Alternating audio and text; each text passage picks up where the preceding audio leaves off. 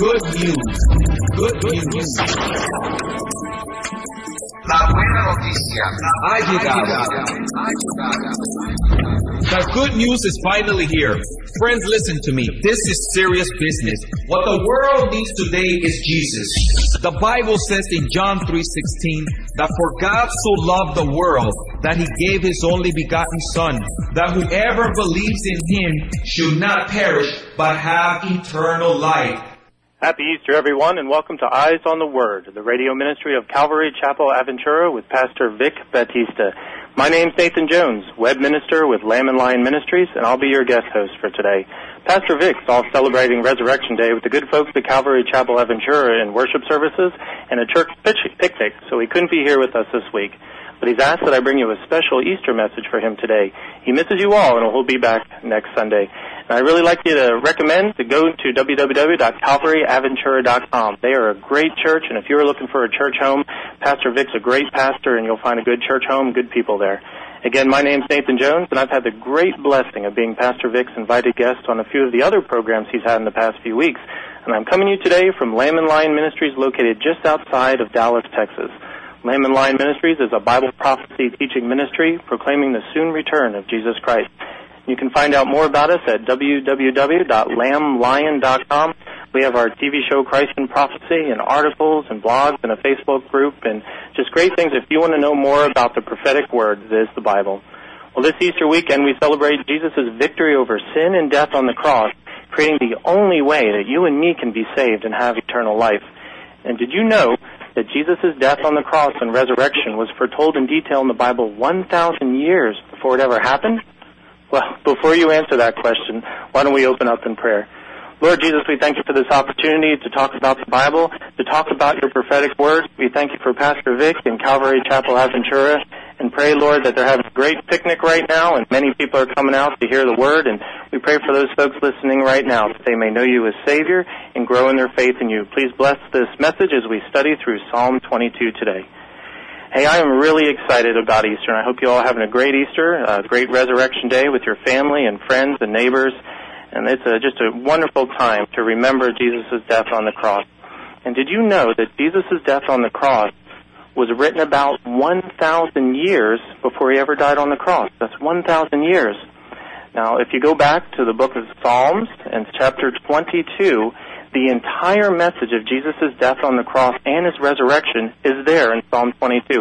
And it just blows my mind because Jesus talked through King David, who wrote that psalm, about what he experienced on the cross. Now remember, Jesus is outside of time, God's outside of time. He's affected when he interacts with time with men, but he can experience the, the death and resurrection from the cross and from the grave and still tell David the experience a thousand years earlier and have David write about it. So if you have your Bibles, open to Psalm 22 and we're going to read about the crucifixion and resurrection a thousand years before it actually happened, 3,000 years back for us. Now, verse 1 goes, my God, my God, why have you forsaken me? Now, if you remember that, that was Matthew 27 and Mark 15. Jesus is on the cross and he's being uh, crucified, and he l- yells in a loud voice, Eloi, Eloi, lama sabachthani, meaning, my God, my God, why are you forsaken me? So we know that Jesus, when he was on the cross, began speaking and reciting Psalm 22, because it begins, my God, my God, why have you forsaken me? And goes on, why are you so far from saving me, so far from the words of my groaning? Oh my God, I cry out by day, but you do not answer, and by night, and am not silent. Now, Jesus isn't having a crisis of faith here. He knows God. He is God. But for eternity, He and the Father and the Holy Spirit, the three parts that comprise God, have been one entity. And on the cross, Jesus took the sin of the world upon Him, making Him unholy. And that relationship with a perfectly holy Father was then broken, and God could not be viewing Jesus. He could not be with him, being walking with him like he was. And Jesus, for the first time in his existence, feels the separation from God and feels forsaken. And it goes on in verse 3 Yet you are enthroned as the Holy One. You are the praise of Israel. And you, our fathers, put their trust. They trusted, and you delivered them. They cried to you and were saved. In you they trusted and were not disappointed. And isn't it amazing to hear Jesus is suffering on the cross and feeling abandoned, and yet he still has that faith and trust in God. Here you see trust in verse 4 and trusted, and you delivered him, and again verse 5, trust, trust, trust. Jesus trusts God. He has faith in God. And when things are difficult for you and me, and in our suffering, we need to remember to trust God and have faith in Him. That when all our problems happen, the first person we turn to is God first, and put our trust and faith in Him. Now, as we go on in verses 6 through 8, we talk about Jesus being mocked. It goes verse 6, But I am a worm and not a man, scorned by men and despised by the people. What's interesting here, worm, if you go through the Hebrew, it's tola, it means red, like bloody, and not a man. Jesus was beaten so badly by the Romans and by the soldiers that were connected to the temple that people couldn't even recognize him as a man. He was that beaten and that bloody. And he was despised by all who stood there and looked at him upon the cross. And even says in verse 7, All who see me mock me. They hurl insults, shaking their heads. He trusts in the Lord. Let the Lord rescue him. Let him deliver him, since he delights in him. Now that prophetic fulfillment of the people mocking Jesus on the cross you can find in Matthew chapter 27 verses 39 through 42. There the Pharisees, the elders, the teachers of the law, even the criminal hanging next to Jesus were teasing Jesus and mocking him saying, well if you're the Lord, if you are God, get yourself off the cross. And here a thousand years earlier in Psalm 22, we can read about Jesus being mocked from Jesus' point of view. And it's a terrible thing that when you're suffering and dying to also be humiliated and teased. And Jesus is feeling more and more separated from the Father, from his friends, from people around him, and even the leaders of the people. The people he was dying for, the people he loved, are mocking him while he's in the act of rescuing them. If you threw yourself in front of a bus to protect some child in front of it, and the kid fell off and you got away, and the kid came up and and spit on you or kicked you in the shin and ran off. That's how Jesus is feeling right now. He's feeling rejected. But we go on, verse 9. Yet you brought me out of the womb. You made me trust in you, even at my mother's breast. From birth I was cast upon you, and from my mother's womb you have been my God. Isn't it interesting? Even when Jesus is suffering, more faith verses, more trust verses. Here he says again in verse 9, I trust in you. Ever since Jesus came as a baby, when the Holy Spirit conceived in Mary a body for Jesus, ever since Jesus was a baby, all his life, he's known nothing but trust.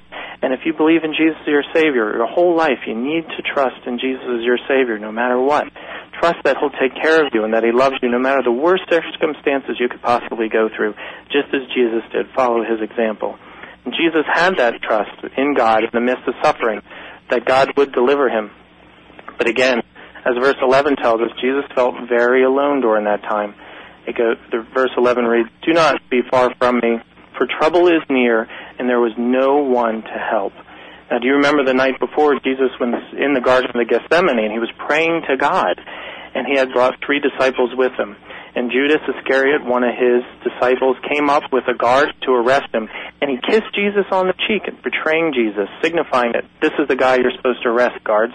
And so Jesus was betrayed by one of his own. And then when the guards arrested Jesus, all his disciples, his closest friends, fled the scene. They had totally abandoned him.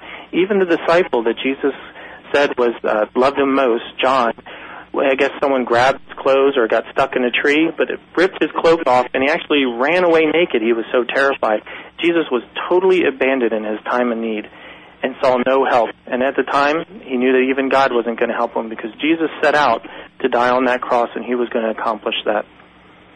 Well, besides people rejecting him and feeling alone, verse 12 and 13 tell us that there was a spiritual battle going on at the same time.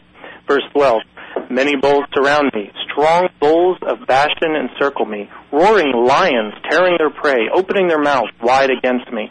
Now, if you read in 1 Peter 5 8, a roaring lion is always referred to as Satan.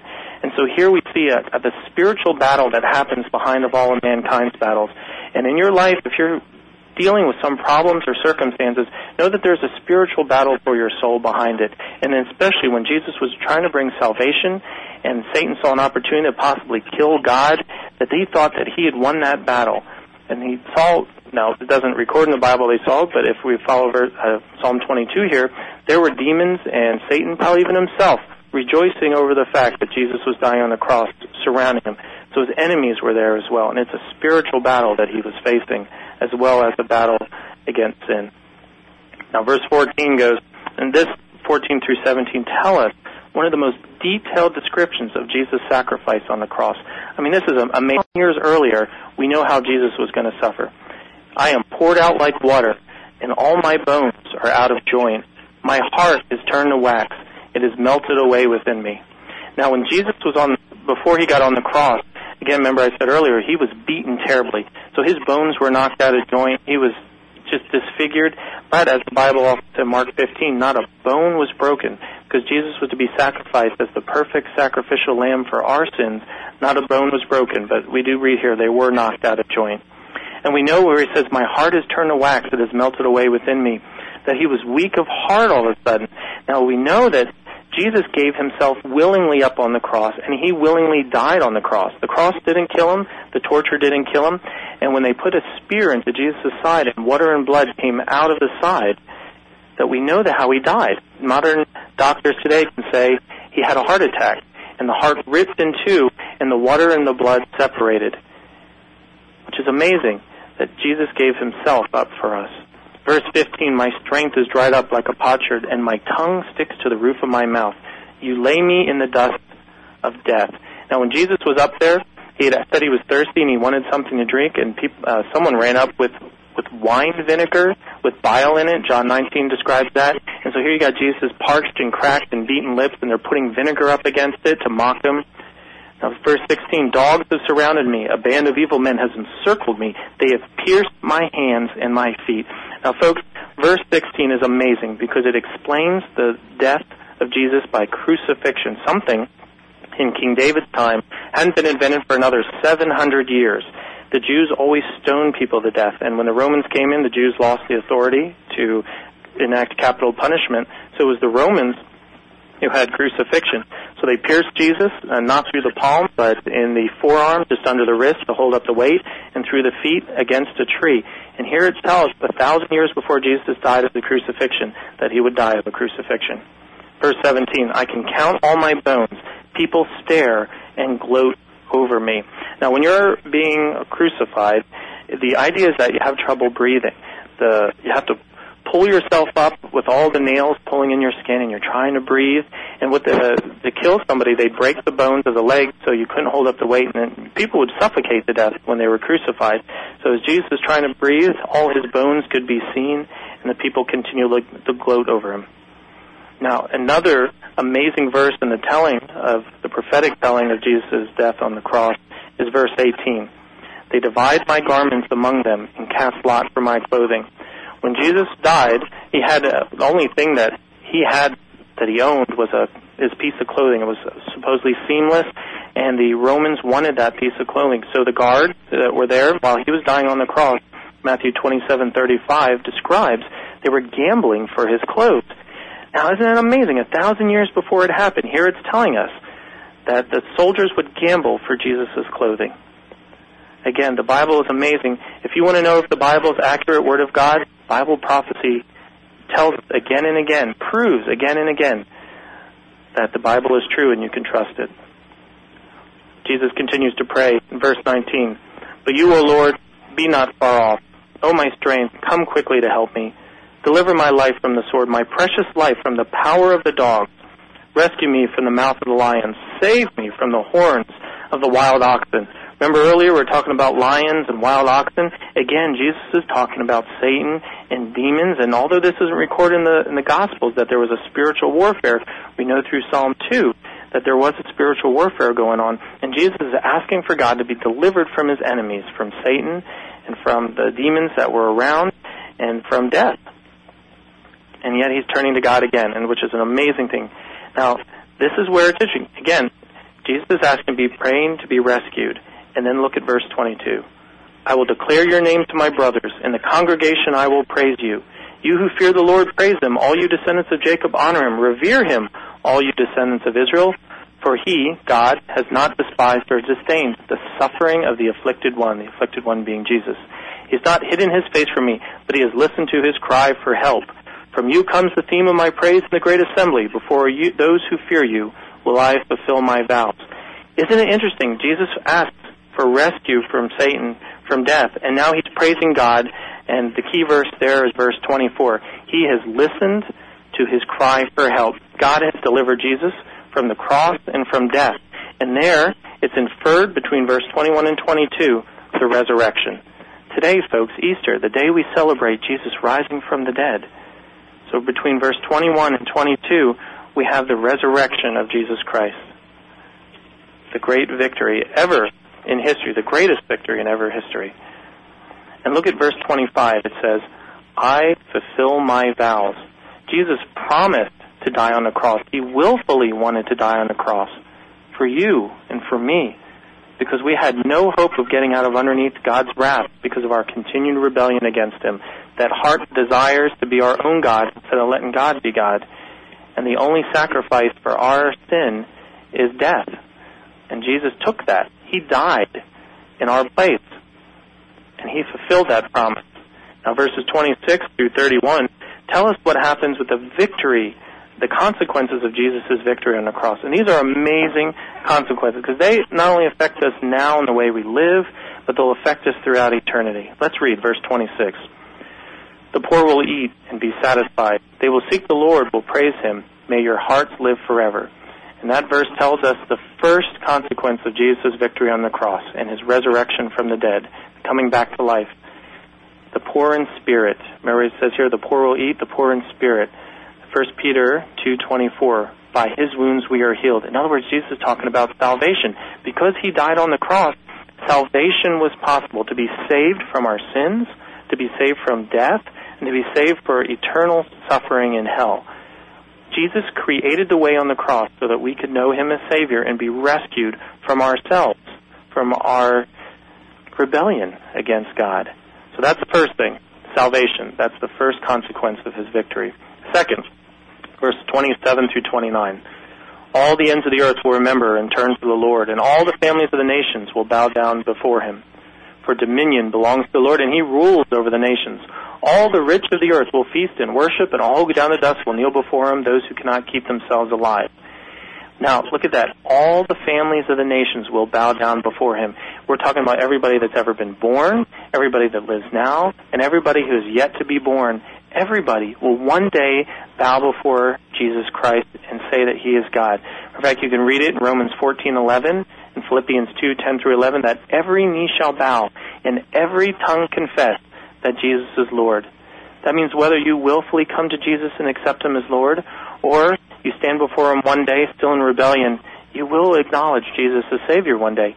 He created everything. Everything's His, and by His death on the cross, He reclaimed creation back to Himself again and he will be glorified. He's earned it. Uh, you know, people say, "Wow, Jesus, he's why should I worship him?" Well, he's earned it. You know, if somebody wins a medal, if gold in the Olympics, for instance, they deserve the applause and praise for what they accomplished. And Jesus created us, and He died for us, and He gave us the opportunity to go to heaven. So He deserves our glory and our thanksgiving, and that's what worship is. It's thanksgiving. It's it's being gracious and and thankful for what the Lord has done for us. Now it's fascinating to read verse 30 and 31. Posterity will serve him. Future generations will be told about the Lord. They will proclaim his righteousness to a people yet unborn, for he has done it. Look, look at those verses. Future generations, a people yet unborn. Hey folks, this verse is talking about us. In Jesus' time, in David's time, people that have yet to be born will want to share the gospel with other people. Right now, I am sharing the gospel with you. I'm telling you about the good news of Jesus Christ. So if you're looking for yourself in the Bible, verse 31 is talking about you, is that people yet unborn will hear the gospel of Jesus Christ. And we are hearing that right now. And look at verse 31. Last sentence. For he has done it. Remember on the cross, Matthew 27:46 and John 19:30, Jesus said, "It is finished." In other words, it's done. I've finished what the vows are that we read in verse 25. I have accomplished my task. It is done. He has done it, or in other Hebrew, it could be pronounced, it is finished. So we look at the beginning, my God, my God, why have you forsaken me? All the way to the end, it is finished. And the Gospels then record the first sentence and the last sentence of Psalm 22. So we know that when Jesus was on the cross, he was reciting Psalm 22. He was recording it.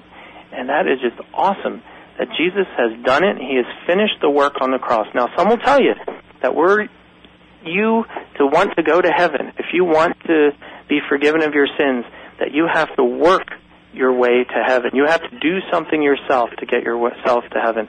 But that's not the case. There's nothing you can do to get yourself to heaven. God expects perfection. He expects, expects holiness. Remember the Bible says, be holy, therefore as I am holy. God is a holy God. And if we show up for God unholy with sin in our lives, then we are still under the wrath of God we don't qualify for heaven forever. No matter how many good works, you could be a Mother Teresa, you could be a Gandhi, you can be any of these people, but if you don't know Jesus as your Savior, the wrath of God still is on you because you haven't accepted that lifeline of salvation. Think of it this way. There's a boat going through the ocean, and you're drowning in the ocean, and you see that boat in the distance, and you cry, help, help, help and someone from the boat grabs the life preserver and they throw it out in the water and it plops in the water in front of you and do you grab it? Or do you say, hey, I don't like this one. Can I have, please have a square life preserver? Or hey, can I have a red life preserver instead of this white one? I mean, would we do that? No, we grab it. We grab hold of that opportunity, that lifeline of salvation. But so many people want to try to swim their way back to the boat and drown or find another way to God. God has given the ultimate way, the only way to get to God the Father, and that's through Jesus the Son. Thank you. When you read through this, who is Jesus Christ to you? Is he the Son of God? Is he the Lord of Lord in your lives? Do you live under the grace of God or the wrath of God? See, people live under two different. There's only two classes of people on the entire planet. There's those who live under the grace of God. They are forgiven and they know they're going to go to heaven. And then there's those who live under the wrath of God. Those who have not accepted Jesus' lifeline of salvation and they're, they're going to go to hell. Unfortunately, that's the punishment. Hell was originally created for Satan and his demons as a punishment for their rebellion against God. And when Adam and Eve sinned, and then we all sinned, because not one of us has ever lived without sin. We've all done something wrong. We've all only sinned against somebody. So we are destined to hell without that salvation from God. So either you live under God's grace or you live under God's wrath. So which is it for you? Have you accepted Jesus as your Savior? Have you asked for forgiveness for your sins? It's real easy. If you feel the Lord moving your heart, say, Dear Jesus, forgive me of my sins and be my Savior. Jesus, in turn, will make you a brand new person inside. The sin life that you're living now, you'll find very hard and difficult to live in the future because the Holy Spirit will come in you and He'll be your guide in these dark days. He'll guide you in the direction you need to go and He'll teach you His Word in the Bible. So if you've accepted Jesus as Savior, please get a Bible and start reading it. Uh, John is one of the Gospels is one of the best books to start with. And as you read through the Bible, you'll know God and you'll understand God better, and He'll speak to you through that and guide you in these dark days.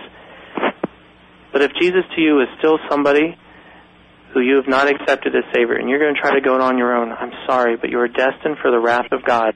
That's one day we will stand before God in judgment. It's called the Great White Throne Judgment at the end of time.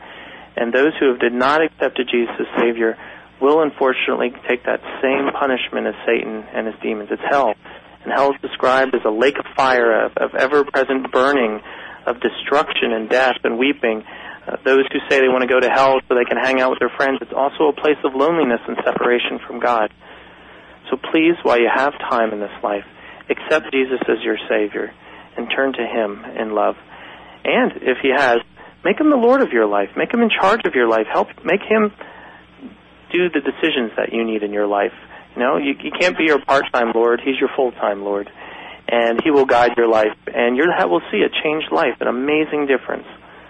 Also, go join a Bible-believing church. Uh, one of the ministries, of course, uh, Calvary Chapel Aventura, and they're one of many churches out there, but uh, again, Pastor Vic has a great heart for you. He wants you to know the gospel. He wants you to be saved. And that is what a great place to start if you're looking for a church home and He can guide you and teach you your newfound faith, and you can learn more and more about Jesus every day. So, uh, Pastor, we got about one minute to go. Thank you. Again, I pray that you will go to www.calvaryaventura.com. Get to know the folks at Calvary Chapel. Get to know Pastor Vic. I wish you were at that picnic right now. Let's close in prayer and end this. Lord, we thank you so much for your death on the cross. We thank you for your love for us. We thank you for willing to sacrifice yourself in a grueling death so that we can know you as Savior. And I pray that everyone out there will have accepted you as Savior. We lift you up, Lord. We thank you and we magnify you in your precious name. Amen.